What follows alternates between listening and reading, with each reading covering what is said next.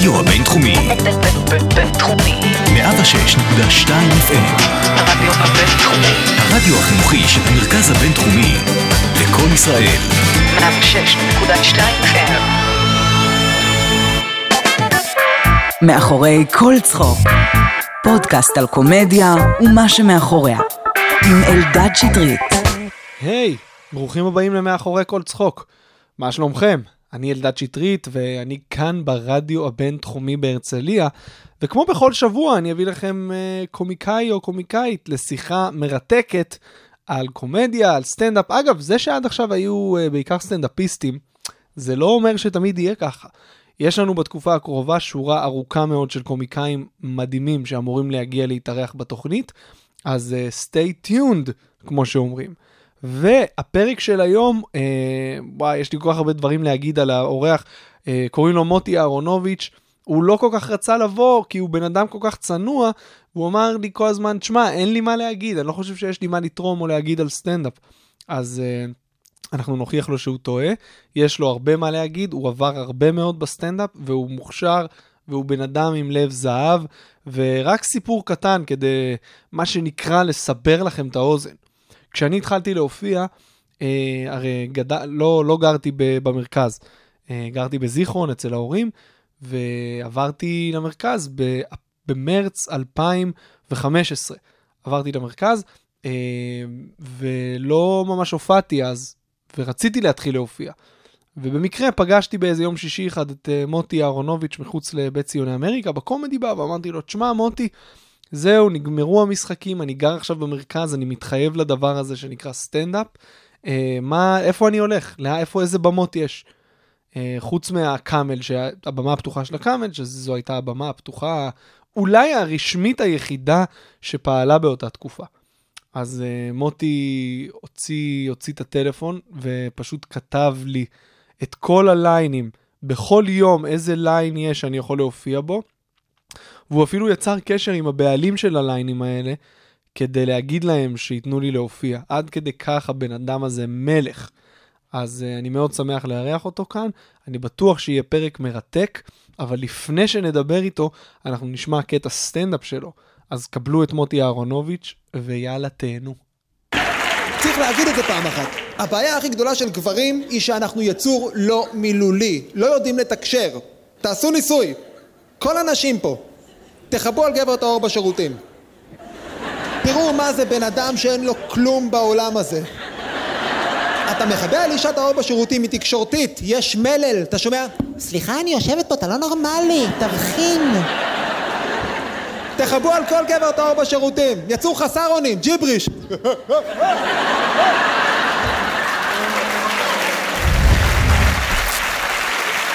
רבותיי, גבר זה יצור לא מילולי. תראו אישה יוצאת לטיול עם כלב לעומת גבר. גבר עם כלב בטיול, זה אותה יכולת תקשורת. הוא הולך עם הבעל חיים הזה, כל הפקודות קצרות, לא מסתבך. שב! סור! אין מלא, סתם צועק עברות.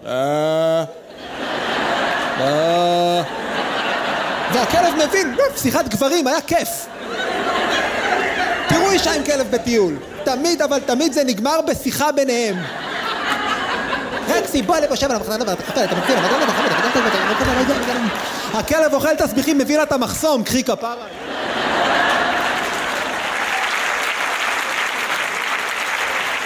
גבר יצור לא מילולי, יותר מזה אני אגיד לכם, נשים יודעות לנחם אחת את השנייה. אם מישהי עוברת פרידה, חברות שלה נהיות יחידת מעודדות הכי מורעלת בעולם. תקשיבו, הם התכוננו לזה.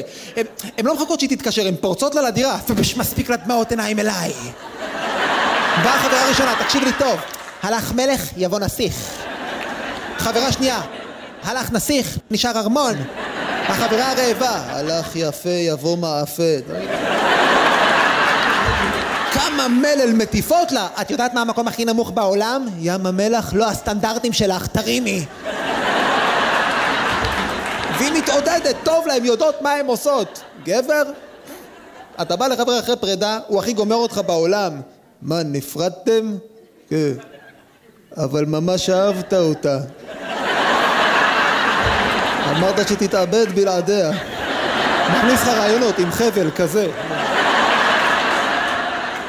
מוטי אהרונוביץ', ברוכים הבאים לפודקאסט. אני פחדתי מהפודקאסט שלך במשך חודשים. אני יודע. אתה הזמנת אותי כבר לפני חודשים, אחי. ממש מזמן, רציתי שתבוא, אנשים ביקשו שתבוא גם, לא רק אני. אני מסתובב, אחי, בתחושה של אין לי מה להגיד, חכם. אז אני, אין לי מה, אתה יודע, אין לי מה להוסיף. מקסימום זה יהיה פרק של חמש דקות, אתה יודע. כן, תודה רבה, אני הייתי. ממש לא.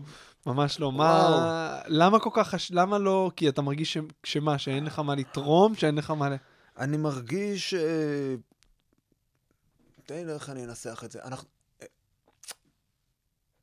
אין לי משהו, אתה יודע, כל כך אינטליגנטי שחשוב לשמוע מה אני הולך להגיד, זאת אומרת, אני חייל של הדרך הזאת, בדיוק כמוך, בדיוק כמו מי שהופיע פה, אני חלק מהמסע הזה, לטוב ולרע, אני חווה את מה שכולנו חווים, אני עובר את מה שכולנו עוברים. מה אני יכול להגיד ש-X Y Z לא אמר לפניי, או לחדש שאנשים ישמעו את הפודקאסט ויגידו, בוא'נה, הוא לא שיעמם אחוז שרמוטה, אז כאילו, תאמן. מה שיפה בתחום הזה, זה שגם אם אנחנו כולנו חווים את אותם דברים, לכל אחד יש זווית מאוד מאוד מעניינת ושונה. כי כמו שתגיד, אני עושה בדיחות על זוגיות, אתה עושה בדיחות על זוגיות, וואלה, למה שנופיע אחד אחרי השני? הקהל לא... אתה יודע, כל אחד מביא את הזווית שלו, אתה בן אדם מאוד מיוחד.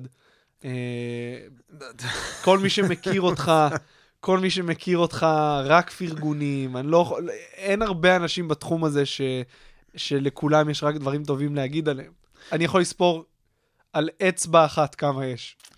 תראה, אני חושב שזה מאוד קשור לתכונה הדומיננטית שלי שהיא צביעות. לא, סתם, לא יודע. אני בסוף אגלה מה אתה מסתיר, מוטי, מאחורי כל החיוכים. זעם, הרים של זעם. מה, יש שם משהו, יש שם משהו. לא, אין שם. תראה, זה פשוט אני, זאת אומרת, אני בהתאם לסיטואציה. יש כמה סטנדאפיסטים בתחום הזה שיודעים לא להתקרב אליי בצדק, ויש כמה סטנדאפיסטים שאני, אתה יודע, כמו אחים. באמת? יש כמה שיודעים לא להתקרב אליך? בטח. לא מאמין לך. כי אני, אני, בהגדרה שלי, אני חושב שאני משתדל להיות מאוד ענב, או מאוד צנוע, או מאוד, לא יודע, כמו שאני מאמין ש... הייתי מעדיף שהתנהגו איתי, אבל יש כאלה שמנצלים את זה, שהתכונות הספציפיות האלה, זה מה ש... הם, הם, הם רואים את זה בתור חולשה או בתור תיבעדה, וכשאתה כבר נמצא עשור בתחום הזה, אתה מתחכך בהכל. כשאני אז... מסתכל, כשאני רואה אז אותך... אז אתה לומד להגן על עצמך, ויש אנשים שאתה שאת... אומר, אוקיי, הוא לא מעריך את האופי הזה שלי, אז ניתן לו את הצד השני, הכל טוב. Mm-hmm. וזה מה שזה, ואתה יודע, ויש אנשים שאני הכל סבבה איתם, וככה זה. רואים שעברת הרבה בסטנדאפ. אני רואה בהתנהגות שלך, כשאני רואה אותך במועדון, בהופעות, רואים שאתה... שעברת דברים, שהפקת לקחים, שלמדת הרבה על עצמך. כן. איך אתה מצליח עם כל מה שעברת להישאר כל כך חיובי? וואו, אתה מרגיש שאני חיובי? כן. כל יום אני שוקל התאבדות. לא, אני אגיד לך, מה זה חיובי? תקשיב, זה... איך אני... תגדיר, אני לא יודע מה זה חיובי אפילו. חיובי, אתה משדר משהו מאוד נעים. מאוד uh, קל, אתה בן אדם שקל להתחבר אליו. אני חושב שבהגדרה אני משתדל להתנהל עם אנשים כמו שאני מעדיף שהם יתנהלו איתי. אני מעדיף להיות חיובי, אני מעדיף להיות מפרגן, אני מעדיף להיות ישר.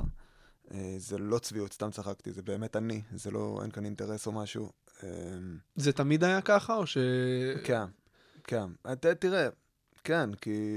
כן, מהרגע הראשון, כאילו, זה ככה, זאת אומרת, זה אני, תמה, העולם הזה... Uh, כולנו עוברים דברים בחיים, אתה יודע, קשים, קלים. רוב מה שאנחנו מתעסקים בו בסטנדאפ, אנחנו נוהגים להוציא מפרופורציה את התחרותיות, להוציא מפרופורציה את ה... את, את, את כל מה שאנחנו בעצם עושים. אנחנו מתייחסים לזה מאוד מאוד ברצינות, ואתה יודע, בסך הכל אנחנו פה במטרה, אה, במטרה חיובית, במטרה להביע את עצמנו. גם זכינו. זאת האמת, זכינו. כמה אנשים אתה מכיר שאתה מסתובב במעגלים שלך, שיש להם צעקה גדולה בלב, או, או, או קול להוציא, או משהו, ופשוט אומר לך, תקשיב, אף אחד לא מקשיב לי. אף אחד לא מבין אותי, אף אחד לא, אין, אין לי איפה להוציא את זה. לנו פאקינג יש מיקרופון ביד ובמה וקהל, ואומר לך פשוט תוציא את הסריטה שלך, אתה פשוט תגיד אותה. אז כן. זכינו, זכינו, אנחנו פה, ואם אנחנו מספיק טובים את זה, אנחנו אפילו מצחיקים. יש כאלה שמתייחסים לבמה בתור פסיכולוג, אוקיי. אבל אנחנו אפילו מצליחים להצחיק ולשמח אנשים, שזה זה ערך מדהים להוסיף. כן, ו, ובוא נגיד שאצל אצל רוב הסטנדאפיסטים, אני לא חושב שהם עושים את זה בשביל באמת לשמח. עושים את זה בשביל עצמם. אצלך יש לי תחושה שזה באמת גם בוא לא נגזים ונגיד שליחות, אבל אתה לגמרי, אתה לגמרי שם בשביל הקהל, בקטע של אני רוצה שיהיה לכם טוב, ואני לא פה רק בשביל עצמי. כן, זה, זה, זה נכון. זאת אומרת, דה, תמיד צוחקים עליי שאחרי הופעות מלאות, אני לפעמים עובר בין הקהל ואני מדבר איתם, ואם מישהו פגעתי בו אני מתנצל, ודי נכנסים בי על זה סטנדאפיסטים, ובצדק מבחינתם, אבל זה אני. זאת אומרת, אם אני מרגיש ש... מאוד חשוב לי שאנשים ייהנו מההופעה, או שלא, או, ושירגישו שהם עברו רק כל חוויה חיובית. יח, מרג... יחד עם זאת, אין פה שום אלמנט של התחנחנות, או צביעות, או... אני, אני... וואו, זה מורכב מה שאני רוצה להגיד לך. תראה, בוא נחלק את זה ככה. כשאתה מקבל כסף על הופעה, אוקיי? כשאתה מקבל כסף על הופעה, הקהל קנה עכשיו את ה... הם לא קונים, אתם אומרים, הזמנו סטנדאפ, הם לא הזמינו סטנדאפ, הם הזמינו את השלוש רבעי שעה של בידור, מה שאנחנו קוראים בטור, בתחום שלנו חלטורה. הם רוצים לצחוק, הם רוצים ליהנות, ואז זה ממש חשוב לי, כי הם שילמו לי על זה, והאינטגריטי של בעל מקצוע, זה שתיתן ללקוח שלך את מה שהוא שילם עליו. אני ראיתי, אתה יודע, אתה הכנת אותי לרעיון הזה, איך אני אסביר? מבחינתי זה מחולק לשתיים, יש את הסטנדאפ ויש את הבידור, זה לא אותו דבר. בידור זה מה שמשלמים לי אה, כשקונים הופעה שלי, הם קוראים זה הזמנו סטנדאפ, זה לא סטנדאפ, הם הזמינו בידור, והם יקבלו בידור. אחוש שרמו את הבידור ואני אקרא את התחת בשם יקבלו את הבידור הזה. סטנדאפ זה מה מוטי חושב. כאן אם הם שילמו כרטיסים, לבוא, לראות אותי, הם יקבלו מוצר אחר. זה לא אותו דבר. אתה לא מנסה לשלב את שני המוצרים האלה לאחד? אני לא חושב שהרבה... אם אני יכול, אם אני מרגיש שיש סובלנות ופתיחות לזה, ובאמת אלה שמולי מתעניינים בי, הם יקבלו את זה. אבל אם אני מרגיש שמה שמתעניינים בו זה בידור, הם יקבלו את זה. זה יכול להיות באותה מידה, אני שם על הבמה, או אתה, או כל אחד אחר, הם רוצים לצחוק. והם יקבלו את זה. הם קנו הופעת סטנדאפ, הם קונים לזה סטנדאפ, הם קנו בידור. אם הם שילמו כרטיסים מכספם לבוא לראות אותי בהופעה מלאה שלי, לא כשהם לא יודע באמצע אירוע חברה, ולא כשהם באמצע אירוע מורים, ולא כשהם באמצע בורקסים, אלא, לא, הם שילמו כסף, הם רוצים עכשיו, הם שמו בייביסיטר בבית, הם רוצים עכשיו לבוא לראות מה יש למותי להגיד, הם יקבלו הופעה מלאה, שבה אני מדבר על הכל. אז כמה הבדל יש בעצם בין שתי, יש לך בעצם שתי הופעות, חלטורות והופעה שאתה עושה בקופות פתוחות. כן, יש לי שתי גישות לזה, זאת אומרת, נקרא לזה, ההופעה המלאה שלי כוללת בתוכה גם את האלמנט של ההופעה הסגורה, ועוד. זאת אומרת, ואני הרבה יותר מתמקד בוועוד הזה. זאת אומרת, אם אני יכול, אם מבחינתי אני יכול לחלק את זה, אז ההופעה המלאה שלי מכילה בערך שישים אחוז מהחומרים שאני לא אגיד בהופעות סגורות, או שבעים אחוז מהחומרים שאני לא אגיד בהופעות סגורות. כי, שוב, זה לא נראה לי אותו דבר. זה נראה לי שאנשים שילמו על מוצר מסוים, אני כבעל מקצוע חייב לספק להם את המוצר הזה. אם הם שילמו על מוצר אחר, שזה כרטיס לראות את מוטי אהרונוביץ' בהופעה, התחייבתי להם לסטנדאפ, הם יקבלו סטנדאפ. אבל אם הם הזמינו אותי, למרות שהם קוראים לזה סטנדאפ, הם חיפשו בידור. אלא אם כן אני מגיע לשם בשטח, אני מרגיש שזה שונה. הם רוצים באמת סטנדאפ. מעניין אותם לדעת מי אני. הם לא רוצים רק שאני ארים להם את הידיים ודקדק אותם. הם רוצים לדעת מי אני. אתה מצליח ליהנות גם מההופעות האלה, או שזה משהו שאתה... מההופעות שאתה... מהבידור? כן, כי יש כאן אלמנט בידורי. יש כאן אלמנט של פן, של צחוק, קליל. אני לא לוקח את זה ללב כשזה... לא עובד, אני לא לוקח את זה ללב כשזה כן עובד, כאילו, אז אתה נהנה מזה, אתה נהנה מה, מהדרך, אתה נהנה במרכאות מה, מהפן המשעשע והילדותי הזה, אפילו מהטמטום, תלוי כאילו איך אתה זה. תשמע, כולנו סטנדאפיסטים שכותבים. גם אתה, גם אני, גם כל אחד שהיה פה כותב, כולנו יש דעות נחרצות מאוד, ו... וכולנו מעדיפים לא להתעסק בדברים בנאליים שנגעו בהם אלף פעמים לפנינו. יחד עם זאת, הקהל מזמין משהו, הקהל רוצה משהו. אתה מבין? אני מאוד אשמח לעשות פאנצ'ים של, אתה יודע, על כלכלה או על... כן, באמת, אם היית יכול עכשיו לבחור על מה לכתוב, זה היה, היית... זאת אומרת, כשאתה ניגש לכתוב פאנצ'ים, אתה ממש מוכוון לאזורים האלה שאתה עכשיו מתכוון אליהם? כן. לי יש... ההופעה המלאה שלי, לפחות אם, גם אם אתה תראה את ה... אין לי את זה עליי עכשיו, לא. אני מכיר את המסמך עם הראשי פרקים והקת זה. בדיוק, אז יש לי כמה מסמכים כאלה. יש לי כמה מסמכים כאלה, בכתב מאוד מאוד קטן, שאתה ראית את הטמטום הזה. כן. שם אתה רואה שזה מחולק בצורה מאוד מאוד מאוד מאוד פיזית. אתה רואה את החלוקה בדף. שתי טורים, זה שלוש טורים תמיד. אז לרוב זה שתי טורים, טור אחד, שני טורים, סליחה, של, נקרא לזה, נושאים ברומו של, ששם אני יכול לדבר על מצב המדינה, על כלכלה, על אקדמיה, על ביטוח לאומי, על סחבת בתי משפט, על אפליית נשים, על uh, מיסים, על, על כל מה שאני רוצה לדבר עליהם. ושליש מזה, זה הנושאים היותר בנאליים של סטנדאפ. עכשיו, בהופעות סגורות, זה בדרך כלל ההפך. זה שני שליש נושאים בנאליים של סטנדאפ, ועוד שליש שזה דברים שיותר חשובים לי, אם בכלל. יש מצב mm. שאני פשוט ארחיב את הנושאים של סטנדאפ, ואני אתמקד וכן אני רואה שזה מה שהקהל רוצה באותו רגע. אני לא יכול להיות יותר, אתה יודע, אני יכול להוביל דרך כביכול במרכאות בהופעות שלי. כשהם קנו הופעה והם רוצים ליהנות, להוביל דרך מרגיש לי מתנסה עליהם. מצד שני, אם הם קנו הופעה, הם ראו משהו מסוים שהם הם לוקחים בחשבון שאחרי זה, אתה יודע, שזה מה שיהיה. כן, אבל אתה גם לא יכול להיות חסר מודעות. כלומר, אם אני עכשיו מגיע למק... למקום מסוים שהם קנו הופעה שלי, ואתה רואה את טיב האירוע. כן. אתה רואה את טיב האירוע. אתה רואה, אתה יודע, המנכ"ל בלי חולצה, המזכירה שלו עומדת שם עם כזה שרקן בפה, אתה יודע, שתיים אוכלים בורקס, אתה לא עכשיו, טוב, תקשיבו, מה מעכב את המדינה הזאת? אתה לא יכול, אתה תראה, אתה תהיה טיפש, אתה לא תעביר את המסר, אתה כאילו מתעקש לכפות את דעתך, זה כמו החבר הזה שמדבר על פוליטיקה בכוח, גם כשהוא לא מעניין אף אחד, אתה לא יכול, אתה צריך לעשות את זה בחן, בהמון חן, אני כן משתדל להגיע למקומות האלה, אבל בהופעות מהסוג הזה, מה שאנחנו קוראים בתחום שלנו חלטורות, וזה שם קצת מבזה, כי השם האמיתי זה הופעות סגורות, זה לא חלטורה שום דרך, זה הופעות שמצריכות ממך המון מאמץ. ברור, הכי קשה. הכי קשה שיש. ו... אה, ראיתי שאתה רוצה לשאול על רגעים מכוננים, אני יכול להגיד לך שאחד הרגעים הכי מכוננים שלי, העברת לי מסמך ששואל כמה שאלות שתשאל, שאלת אחד ממה עם הרגעים, שלושת הרגעים, שלושה רגעים מכוננים בסטנד, וחשבתי על זה, כי אני לא יודע מה זה רגע מכונן. רגעים שאתה לא תשכח, רגעים שמשהו אצלך, שזה שחרר איזו תובנה, שמאותו רגע אמרת, וואלה, למדתי משהו. אצלי זה מאוד פשוט, מאוד בולט לי השלושה רגעים האלה. הרגע הראשון זה הפעם הראשונה שתהיה על במה כשהם צחקו, שזה לא בערב הראשון שהופעת? זה היה בערב הראשון. הייתי בשוק, אני קיבלתי כפיים, זה היה ערב חובבים, הנחה אותו בזמנו אמיר אורוביץ, ו... אני זוכר שממש קיבלתי כפיים אחרי כפיים, והרגשתי, וואו, מינימום אמיר אורוביץ, שזה בערך מה שהכרתי עד אז מבחינת סטנאפ, שזה מבחינת היה הדרג הכי עליון לסטנאפ, ועד היום הוא ענק בעיניי, אמיר.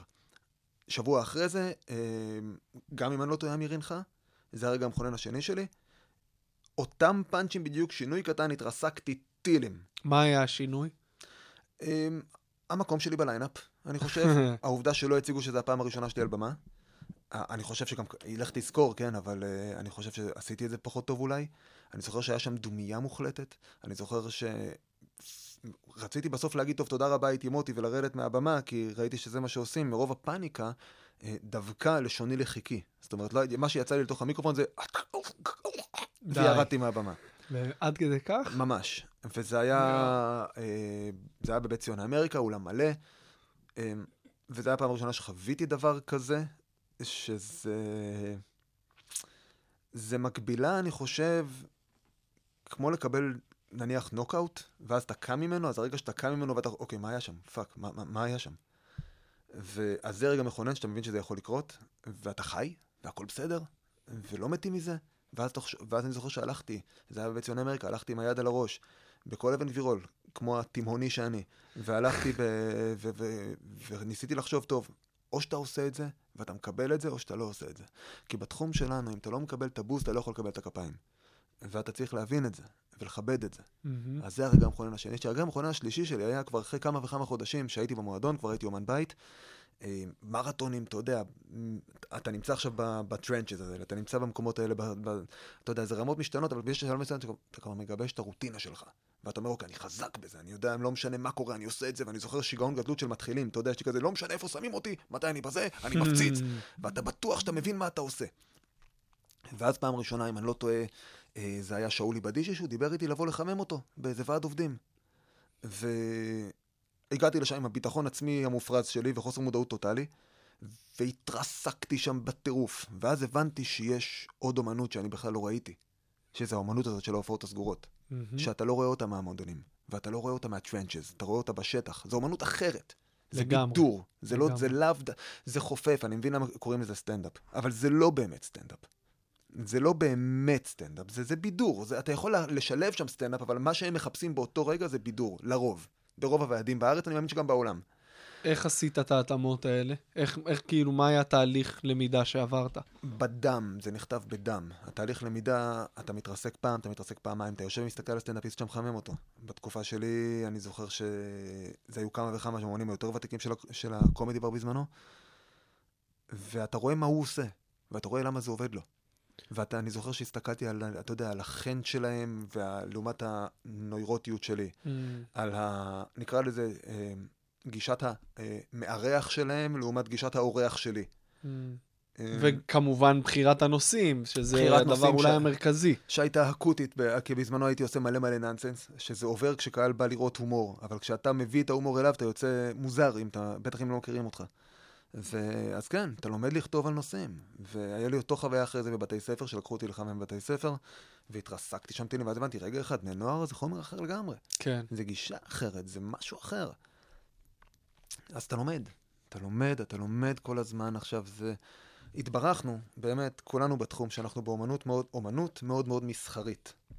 מאוד מאוד מסחרית. זאת אומרת, אנחנו... יש לנו את הפן האומנותי, אבל יש... תגמול כספי מאוד ישיר עליו. כלומר, אם היינו עכשיו ציירים, זה משהו אחר לגמרי. אם היינו נגנים, זה משהו אחר לגמרי. יש לנו את היכולת להתפרנס מזה אם אנחנו עושים את ההתאמות הנכונות, או אם יש לנו את הייחודיות שלנו, והצלחנו אשכרה לגרום לאנשים לקנות את המוצר כמו שהוא, שלא חסר, יש גם כמה וכמה כאלה. כן. אז אתה יודע, אתה... אצלי מאוד יש בולט את הדואליות הזאת בין, בין הפן ה... הכלכלי בעצם לבין הפן האומנותי. ו... אני, אני מנסה לאזן את זה כל הזמן. אני מנסה גם כשאני בא לבדוק חומרים במרתונים. לרוב אתה תראה אותי חצי זה, חצי זה. או... אני מאוד משתלב בכל מרתון שאני מרגיש, שתהיה לי את, ה...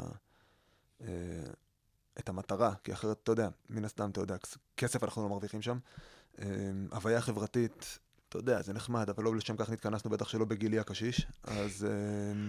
כן, שמתי לב שאתה לא ממש מתערבב, לא ממש יושב בחדר אומני. מבחינתי חדר הלבשה זה האומן של היצירה. זה האויב, סליחה, מה אמרת? חדר הלבשה זה האויב של היצירה. באמת? כן. למה? כי מה שקורה שם, בגלל הנפש האינדיבידואלית של כל סטנדאפיסט, שאנחנו אנשים מאוד אינדיבידואליים כולנו, ומאוד ציניים במהות שלנו, מאוד מפקפקים במהות שלנו, נוצר שם אווירה של לעג, אווירה של הקטנה, יקראו לזה סקיטים, יקראו לזה דחקות, לא אכפת איך קוראים לזה. כשהתחלתי סטנדאפ, מי שראיתי שלא נכנס לחדר הלבשה כמעט ולא נשאר שם זה שחר, שחר חסון. ואני זוכר ששאלתי אותו, זה היה לפני, וואו, עשר שנים, שאלתי אותו, שחר, למה אתה אף פעם לא יושב עם כולם? הוא אומר, מוטי, מה באת לעשות פה? אמרתי לו, באתי להופיע. הוא אומר לי, מה באת לעשות פה? אמרתי לו, סטנדאפ. אז הוא אמר לי, אז תעשה סטנדאפ. וזה לקח שלקחתי לי ממנו. ואני מעריך את זה. אתה חושב שיש סתירה? זאת אומרת שאי אפשר... אתה יודע, אי אפשר להיות חלק מזה, ועדיין לעלות ולעשות את העבודה. ו... אני אשמח אם תיתן לי סטנדאפיסט אחד, ואני עכשיו מאתגר, כי אני יודע שהרבה סטנדאפיסטים בעיקר שומעים את הפודקאסט הזה. אז שיפנו אליי בפרטי ושיגידו שטעיתי עכשיו.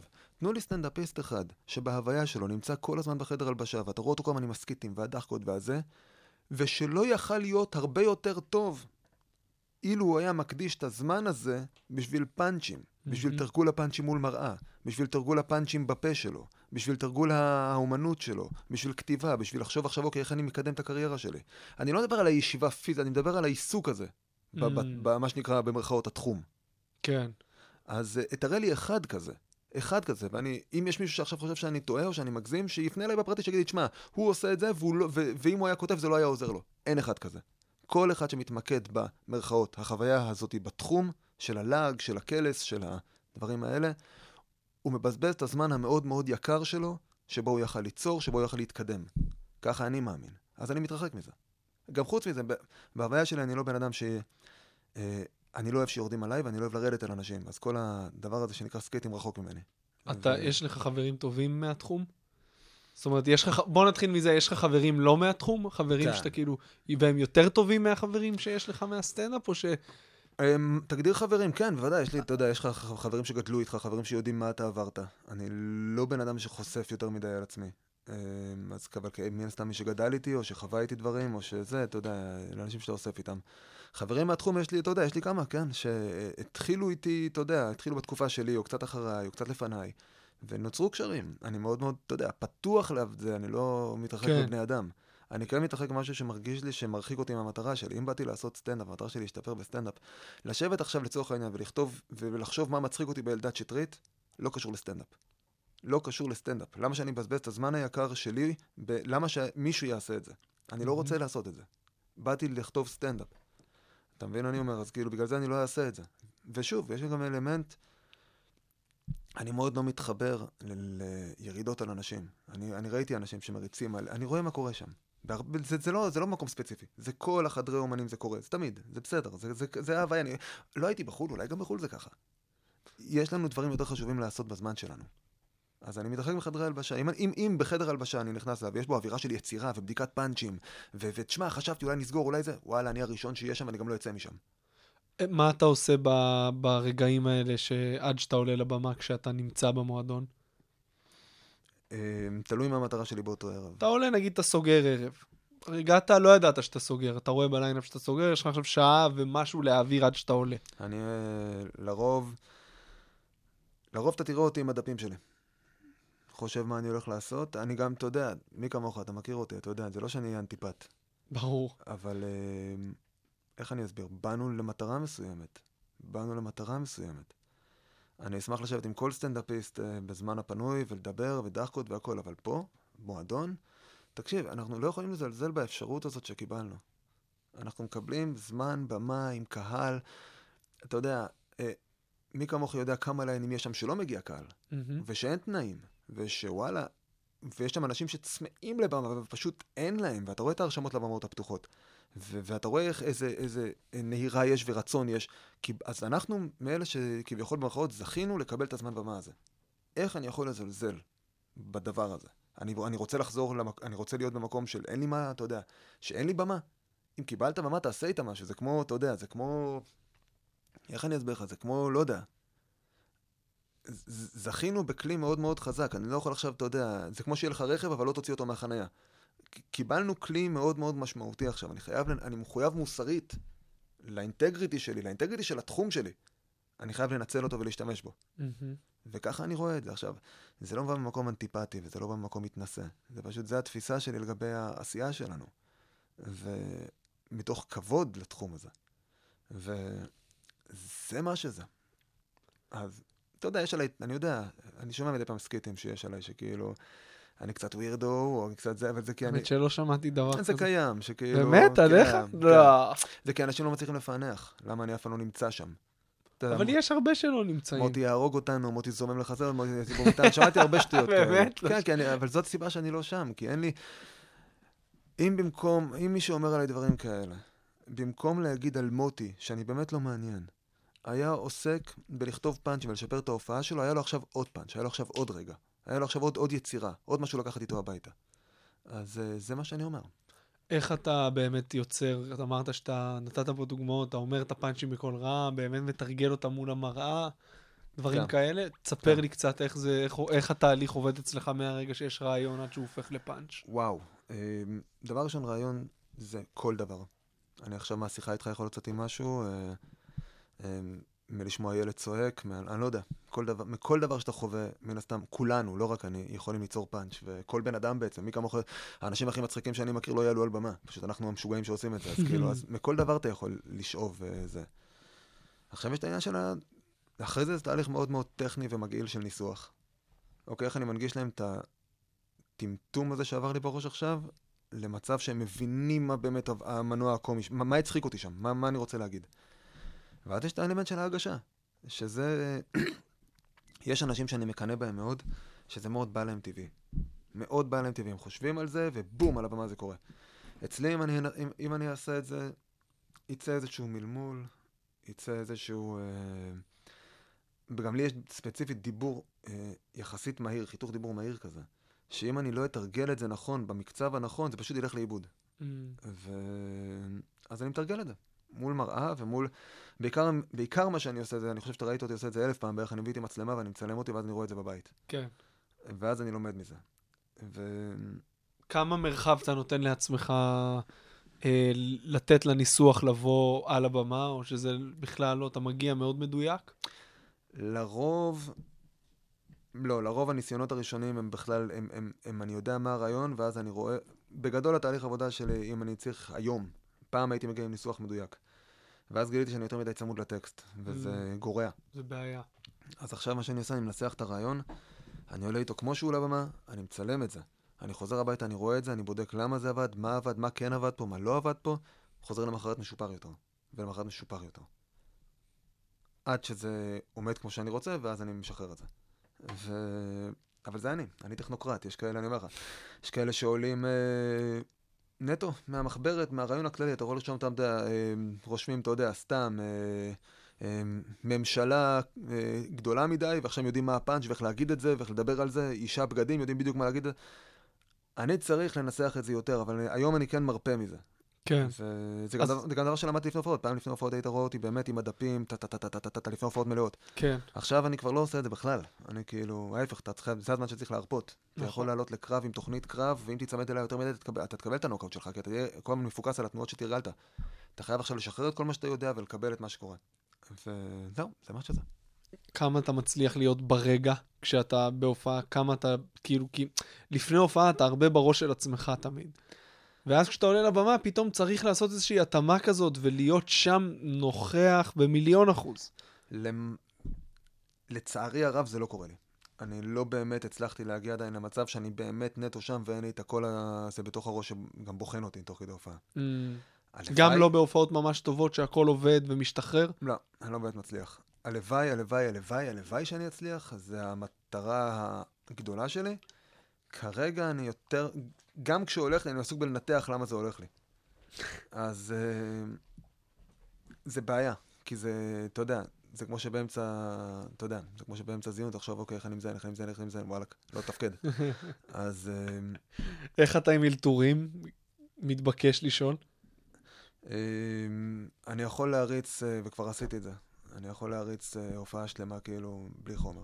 אם אני, אני יכול להריץ ארבעים וחמש דקות על הדבר הזה, ואתה יודע.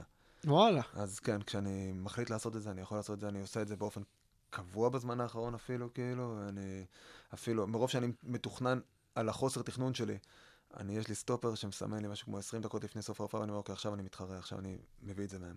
וואלה. ו... אבל זה, זה, זה תלוי בהופעה, זה תלוי כמה אני, מה באתי לעשות שם, לדוגמה, אתה ראית יום לא מזמן בהופעה באנדמן, שעשיתי טקסט, טקסט, טקסט, טקסט, טקסט, טקסט, טקסט, טקסט, טקסט, אפילו ברמה חסרת מודעות, ברמה מסוימת, כי הייתי חייב, זה מה שבאתי, זה מה שהגדרתי לעצמי, זה מה שעשיתי באותו רגע. יכלתי באותה מידה להגיד שלא משנה מה, אני עכשיו מגדיר את זה שאני מביא את זה מהם. ובאתי לבדוק שם דברים ספציפיים. בהופעות מלאות שלי, אני, אתה יודע, תלוי מה, תלוי מה, תלוי איך. אני, אני כן, זה לא תמיד היה ככה, ועכשיו אני הרבה יותר סומך על עצמי, שגם אם, כאילו, לא קורה משהו, שכאילו, גם אם כרגע אני לא רואה את האלתור, אני מספיק פיק אסחה במים האלה, ואני אצליח למצוא שם את, ה, את הדבר הזה. וגם כולנו, אתה יודע, מרוב שאתה רואה סטנדאפ ועושה, אנחנו מכירים קלישאות סטנדאפ, אנחנו יודעים מאיפה נביא את זה, אנחנו יודעים מה הטיפוס, לכל מיני יש אלתורים קבועים כבר, אז אלתורים קבועים, אתה יודע. כן. Okay. אבל בסדר, זה, זה כולם. זה okay. לא להגיד שזה מישהו אחד עושה את זה, או אני רק, או כול, כולנו ככה. כולנו יש דברים שהתחילו בתור אלתורים ונשארו איתנו, ואנחנו רצים איתם הלאה. אתה... אז, אתה עושה, אתה עוסק עכשיו בעוד דברים חוץ מסטנדאפ? לא. רק סטנדאפ? רק. כמה זמן זה כבר ככה? אם אנחנו מדברים על אלפיים וחמש עשרה. שזה מה, מה הייתה התפנית? בגדול, קצת...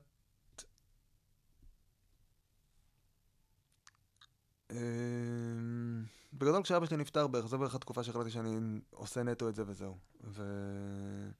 והרגשתי שאני כבר לא צריך את ה... נקרא לזה סלע של יציבות, שיחזיק אותי מבחינה, נקרא לזה, אתה יודע, שגם אם עכשיו, גם אם עכשיו אני הולך לחודשים של חוסר ודאות, התקופה של המחלה של אבא שלי היה חולה מאוד, והטיפול בה היה כל כך אינטנסיבי, שהרגשתי שאם אני עכשיו, וכל יום אתה בעצם בחוסר ודאות, שאם אתה עכשיו הולך למקום חסר ודאות אחר בחיים שלך, אתה כבר יותר מדי מתנדנד.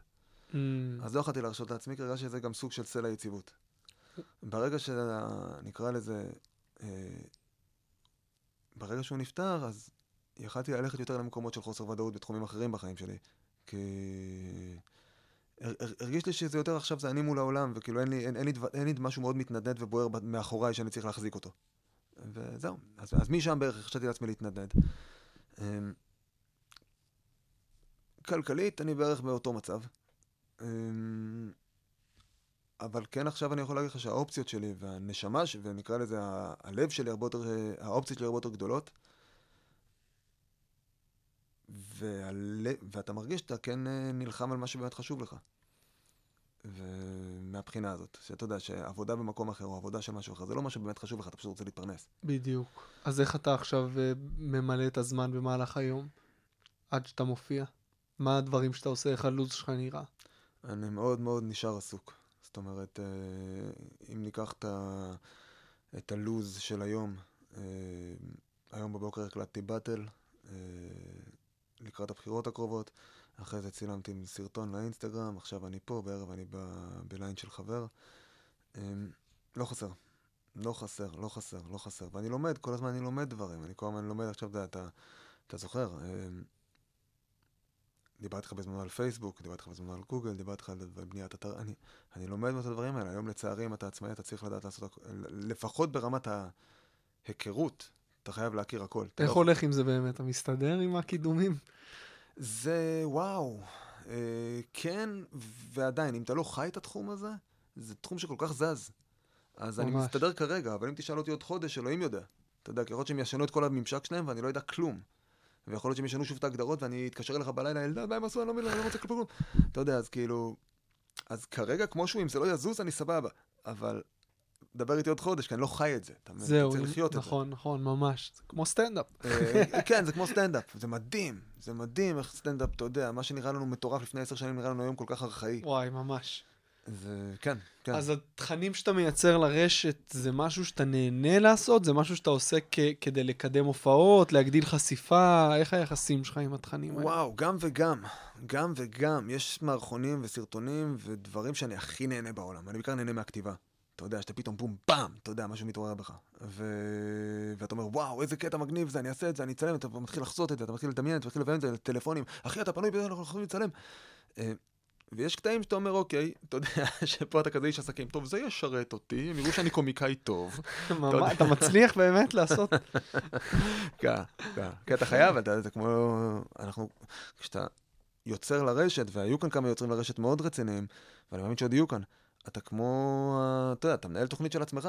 ממש. אז זה מה שזה, אתה, אתה לוקח את זה בשיא הרצינות. אפילו אם זה נראה שטוטניקי ונראה רגעי ונראה זה.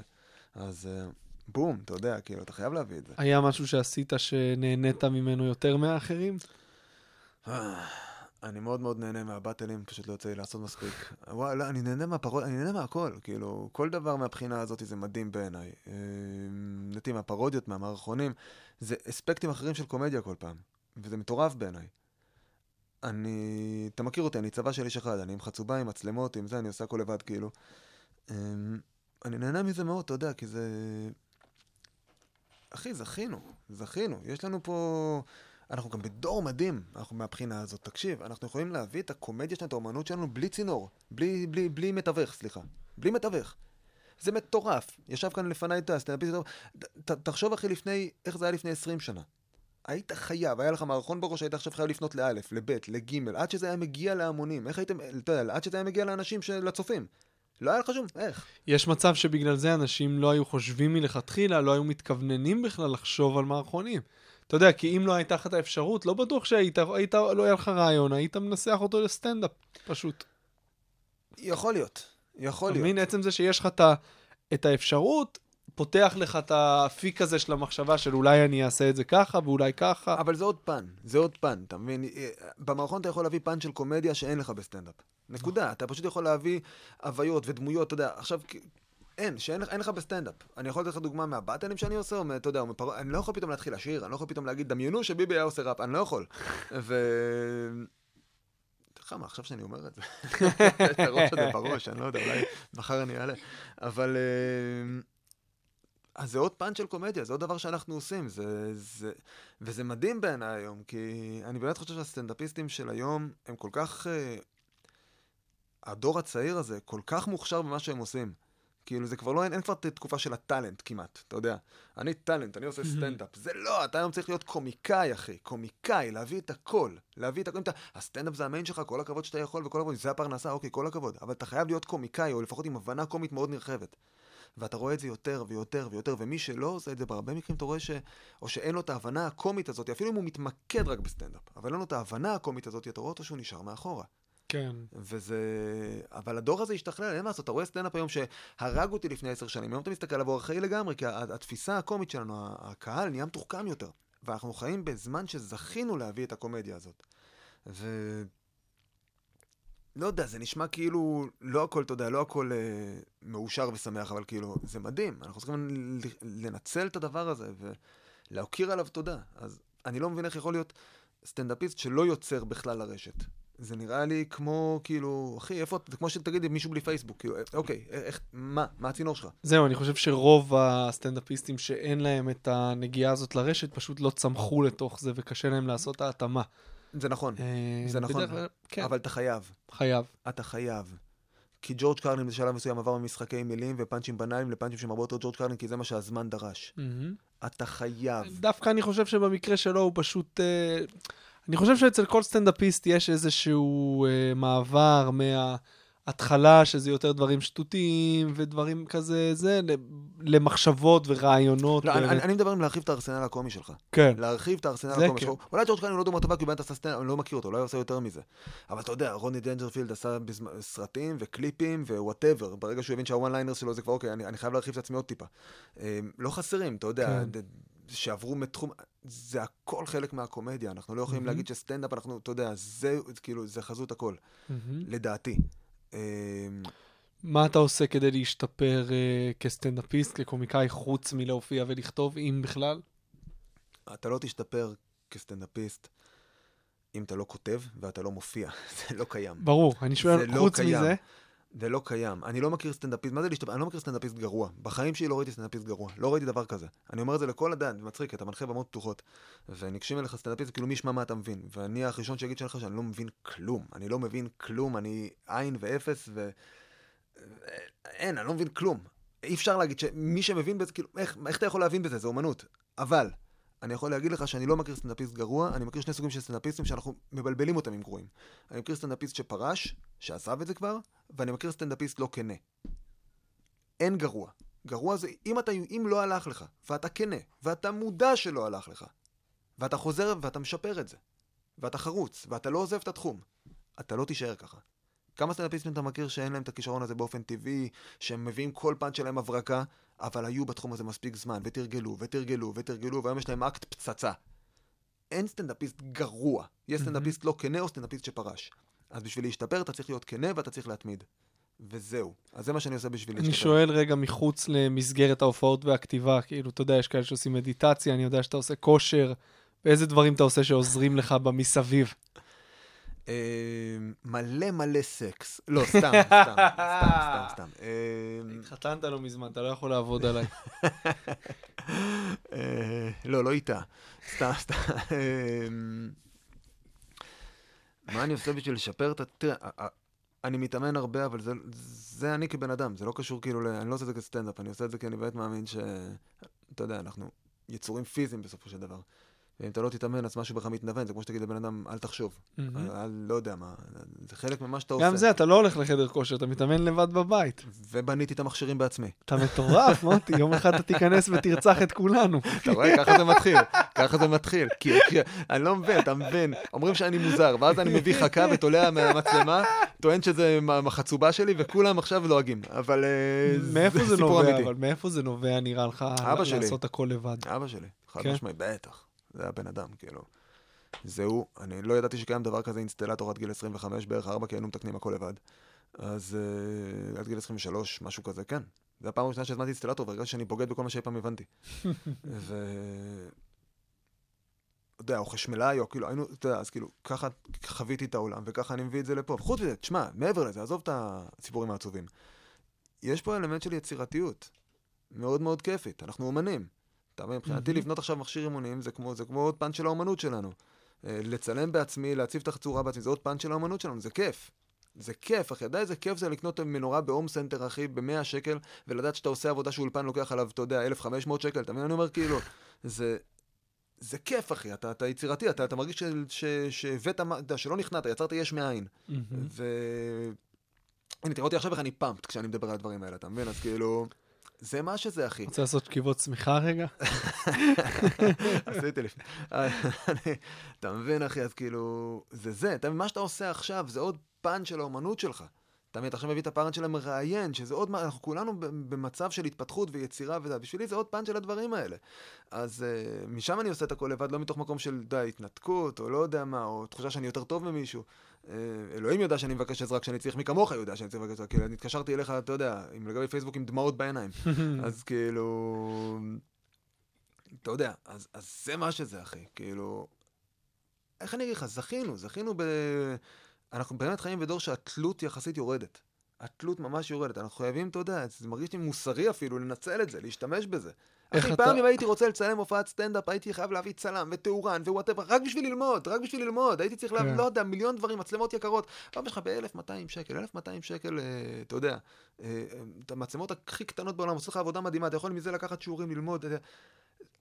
הנה, פותחים, אתה יודע, זה מחמם אותי, אחי, לא בקטע רע, אבל כאילו זה נראה לי בלתי נתפס שסטנדאפיסטים, בעיקר חובבים, מבקשים ממני כשאני בא עם מצלמה, לצלם גם אותם, לשלוח להם. לא כי אני קמצן, לא. אנחנו זכינו בזמן הזה על הבמה, אחי. תקדיש לזה זמן, תביא מצלמה, תראה את זה בעצמך, תכבד את האומנות שלנו, תכבד את העבודה הקשה, תכבד את הבמה שניתנה לנו. אל... אם אני לא הייתי שם, אז לא היית מצלם? אתה מבין, אני אומר, אתה מבין, אתה לא יכול לבוא לבית ספר בלי מחברת מהבחינה הזאת, אם אתה רוצה ללמוד, אם אתה בא להריץ דחקות, אוקיי, הכל טוב. תכבד את הדרך שלנו, וזהו.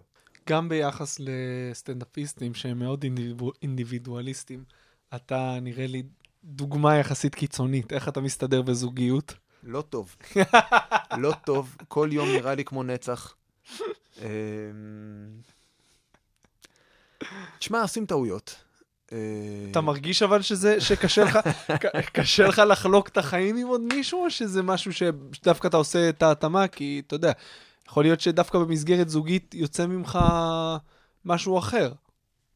אני במהות שלי מאוד מאוד אינדיבידואל. אני מאוד נשמר לעצמי. אני מאוד, אני בן אדם כזה. אני לא נותן אמון בקלות. אני לא פותח את העולם שלי האמיתי להרבה אנשים. וכל בת זוג שהייתה לי, בטח ה... אשתי, שהיא כרגע הנוכחית, ובעזרת, אתה יודע, הלוואי של הנצח, היא הייתה צריכה לפרוץ את החומות האלה. היא הייתה צריכה כביכול במרכאות להיות שם מספיק זמן, ולהפגין מספיק הבנה כדי שאני פתח אליה. עכשיו, אני לא אומר את זה במקום רע, זה פשוט אני. זה פשוט אני. כאילו... ועכשיו אתה נמצא במקום ש... כן. כן, עכשיו, עכשיו כבר לגמרי, יודעת את הכל עליי, יודעת מה אני חושב לפני שאני חושב את זה, יודעת כאילו בדיוק מה ידליק אותי, יודעת לנסח לי מה מעצבן אותי, בלי שכשאני עצבני ולא יודע למה. היא תומכת בסטנדאפ, היא באה להופעות, אתה מתייעץ איתה לגבי דברים, מה... א' היא הבן אדם הכי מצחיק שאני מכיר, אז אני מתייעץ איתה לגבי דברים, היא לא תעלה על במה בחיים, היא לא תעלה על במה בחיים כי, אתה יודע, זה גם אופי. אני מתייעצת לגבי הופעות, מאוד, אני מתייעצת לגבי פאנצ'ים, אני מתייעצת לגבי החלטות אסטרטגיות שלי בתחום. אני כן מאוד סומך על שיקול דעתה, ומעבר לזה, אנחנו, אני, אין מה לעשות, איך שאתה לא רואה את זה, אנחנו אומנים, ואנחנו אמוציונליים. אנחנו לאו דווקא אנשים שמתאימים לקבל את ההחלטות הקרות האלה, לגבי עצמנו. אנחנו מאוד מעורבים ומאוד מונעים מאגו ומחשבות ומחששות. הרבה פעמים הקול החיצוני היותר שקול הזה, הוא בדיוק מה שאתה צריך לשמוע. ואני יכול לבוא להם הדברים, תשמעי, חשבתי וזה, ונעשה, והיא אמרתי, מוטי, אל תזיין את המוח, כאילו. תעשה א' ב' ג', אתה יודע שמה שאתה אומר עכשיו זה נטו אגו שלך, ואין לזה מקום, באמת. והנה. וזה הוכיח את עצמו פעם אחרי פעם, אחרת, אתה יודע, אבל כאילו... אז זהו, אני... במשור הזה אני חייב, אתה יודע, אני אסיר תודה על הסבלנות שלה. ילדים, ילדים אתם רוצים? אחרי שראיתי את הסטנדאפ שלך, לא. לא ראית אותו, לאחרונה לא ראית אותו, זה החמיר. זה החמיר, תמיד היו לנו מחשבות, ואז... בוא'נה, מי זה אלדד הזה? הוא מצחיק, ומאז... אני יכול להגיד לך שעכשיו, אחרי שהוא בן שנה, אני מתחיל כאילו לאהוב אותו. תראה, אנחנו רוצים ילדים. שנינו פשוט כרגע... אולי אנחנו טועים פה, רק זמן, אבל כאילו כרגע זה מרגיש... אה, עוד לא.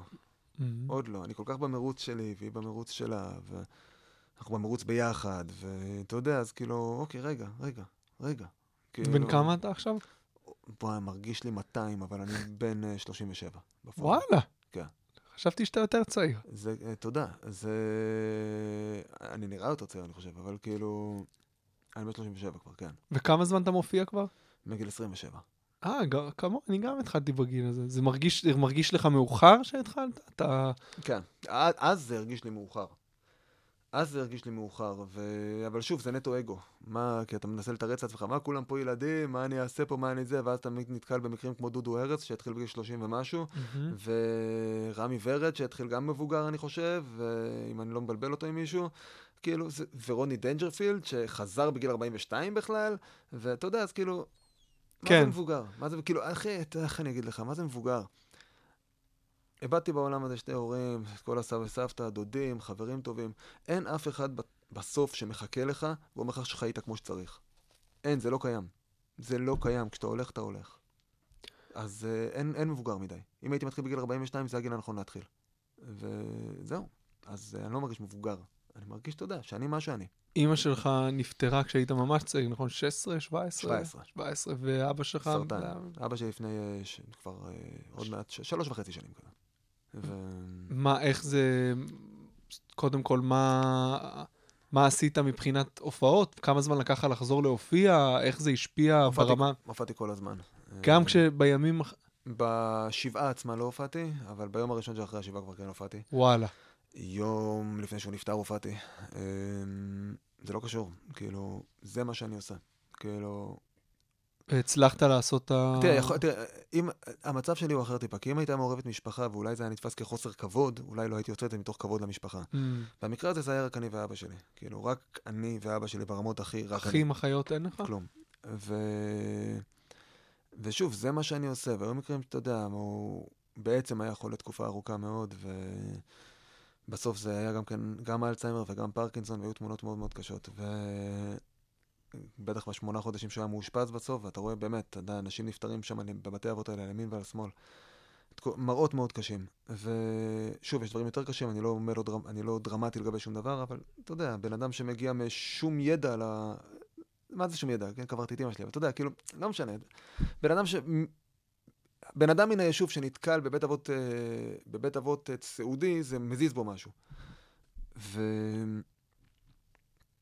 היו מקרים שעליתי להופיע עם דמעות בעיניים, היו מקרים שעליתי להופיע שירדתי מהבמה ואחרי זה נהיו לי דמעות בעיניים, היו מקרים ש... אתה יודע, גם האלצהיימר גורם לאנשים להשתנות. והיו מקרים שהוא מתוך המחלה שלו, היה אומר לי דברים כמו, אתה יודע, אם אתה אוהב אותי, אל תלך להיום להופיע, אל תלך מכאן, אתה הולך להופיע, להצחיק כמה שיקורים, שאני במצב... עכשיו, זה לא הוא, זה לא אבא שלי, זה המחלה. אני מכיר את אבא שלי, אני יודע בדיוק מה, למה הוא מפרגם עליו, אבל המחלה משנה אותך. ואתה לא יכול להישאר במקום הזה, כי אתה לא תהיה, אתה לא תוכל לתפקד ברמה שאתה צריך לתפקד, אם אתה מזניח את כל החיים שלך לטובת המקום הטיפולי הזה. אתה לא תוכל לתפקד ברמה שאתה, אתה לא, אתה תהיה מטפל גרוע. מעבר לכך, אתה תהיה מטפל גרוע, ואני הייתי שם כל יום.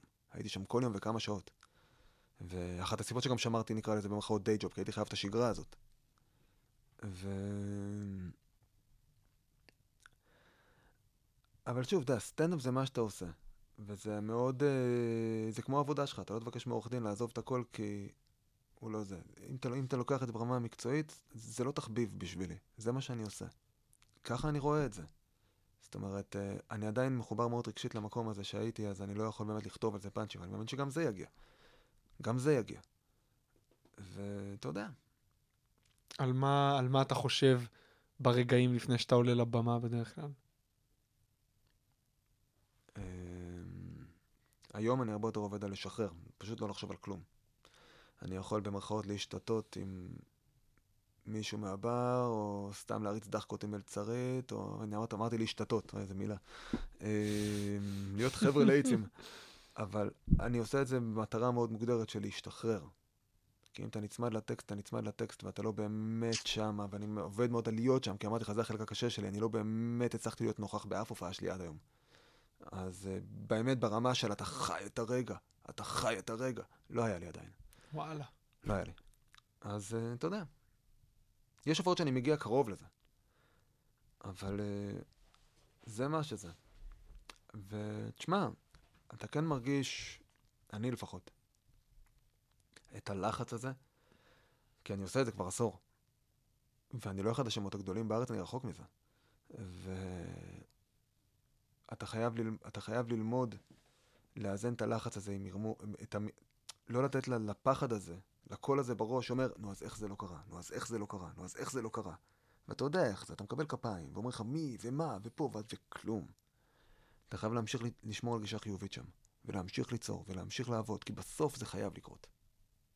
כן, אתה מאמין? אני לא מכיר סטנדאפיסט אחד, אני מכיר, אני לא מכיר מישהו שבאמת טוב וזה לא קרה, אני מכיר אנשים שפרשו, אנשים שלא היו כנים, אני לא מכיר מישהו כזה, שבאמת טוב וזה לא קרה. לא מכיר. תגדיר זה, בוא נגדיר מה זה אומר זה קרה, איך אנחנו יודעים. שאלה טובה, כי המטרה משתנה מפעם לפעם. זה. תראה, כל פעם המטרה שלך משתנה, כשאתה נכנס לסטנדאפ, אתה רוצה כולה, אתה מתחנן לאלוהים שיהיה לך ארבע דקות טובות. אחרי זה שבע, שתוכל להשתלב במרתון. אחרי זה עשר, שתוכל להשתלב בספורט יותר טוב במרתון. מי כמוך יודע, אתה עברת את כל הדברים האלה.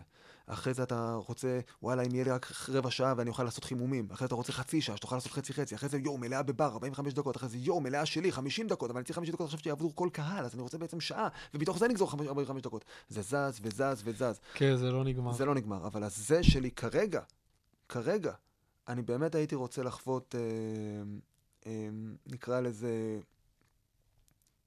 אה, אולם, אולמות, לא אולמות, אפילו, ב... אני רוצה לחוות אה, שיש מספיק אנשים שרוצים לקנות כרטיס בשביל לשמוע את מה שיש לי להגיד. לא בשביל שאני אצחיק אותו, לא בידור, הופעות סגורות, חלטורות, לא זה. לשמוע את, לשמוע את מה שיש לי להגיד. אם אני אצליח להגיע לזה ודאי, ואתה אומר, אני עושה את זה כבר עשר שנים, וזה עוד לא שם. כי אתה, אתה יודע, אתה סוגר אולם, וזה לא באמת סולד אאוט. ואתה סוגר בר, וזה לא באמת סולד אאוט. וזה התחום, וזה מאוד מאוד אמת בעולם הזה של הסטנדאפ, שלא הרבה מודים בזה. אבל זה אמת. כי קשה להביא קהל. Mm-hmm. וזה השלב שבו אתה, אני רואה אנשים, אתה יודע, אני רואה אנשים כאילו, איך? אחרי שתים עשרה פאקינג שנה, אני באמת, הם צוחקים ממני. למה זה לא קורה? וכאן מגיע האלמנט של המרמור ושל הציניות, וכאן אתה חייב, כאן הסבלנות שלך. כאן אתה נמדד עכשיו, אוקיי. כבר יש לך, אתה, אתה מרגיש שזה כבר שם, אבל איך אתה עכשיו קוראים לזה לקרות? אתה מבין? כי כשאת, אתה יכול להביא את זה מחמש דקות לשבע דקות לרבע שעה, זה, זה קורה לכולנו. אחרי אתה מרגיש, אוקיי, אבל כבר גיבשתי מוצר, למה הם לא פה? למה יש לי יום הולדת שלמה, אבל אף אחד לא נמצא פה? למה אני הקיץ של אביה? מה קורה פה? עכשיו אתה נמדד בסבלנות שלך ובדרך שלך, באורך רוח, באסטרטגיה, הכל ביחד. אז כרגע זה, זה המטרה שלי שם. יכול להיות שנדבר עוד שנה וכלום לא יקרה. יכול להיות שנדבר עוד שנה ומשהו כן יקרה. תשמע, אמרת לי, חששת לבוא, אמרת שאין לך הרבה מה להגיד, אני אומר לך... ואני לא סותם את הפה. אני אומר לך כבר עכשיו שאנשים שיקשיבו לזה, יגידו, יכתבו לי ולך שזה היה פרק מדהים, ושהם למדו הרבה אם הם בתחום. וואו, אני מקווה. אני בטוח בזה. אני מקווה, וואו, אני מקווה שלא שיאממתי, וואו. ממש לא, ממש ממש לא. ולקראת סיום, יש שאלה שאנחנו מסיימים איתה תמיד, איזה טיפ היית נותן למי שמתחיל להופיע היום? כן, קודם כן, על, על. על, כן. כאילו, יש לי מספיק תחרות מהחבר'ה הטובים כרגע, אני לא צריך גם כן תחרות מהחבר'ה החדשים, לא, סתם, טיפ. תכבד את הדרך, וזה מרתון, אחי. זה מרתון. זה מרתון, תכבד את זה. תכבד את זה. איך אני אסביר לך את זה? כל כך מגוחך בין... תכבד את זה, מרתון. צריך להתאמן את זה כמו שאתה מתאמן למרתון. אתה לא מרתוניסט אם רצת פעם אחת במרתון, ניסית לרוץ מרתון. אתה מרתוניסט כשעשית מרתונים. כן. אז זה מרתון, אחי. תלמד לרוץ את המרתון, תהיה מרתוניסט, וניפגש בטרנצ'ז, אחי. תשמע, מוטי, אתה מלך. אני דיברתי, סיפרתי בפתיח את, ה, את החיבור שיש לי אליך, ואיך בעצם אתה, אני, אתה אחראי באיזשהו מובן לזה שאני היום מופיע. לא סיפר... הייתי פה, בפתיח. נראה לי שגם דיברתי איתך על זה לא מזמן, אבל uh, יום שישי, בית ציוני אמריקה, הגעתי, אתה יודע, בדיוק אני ואשתי עברנו לרמת גן, אז היינו רק חברים, שנינו גדלנו בבית דתי.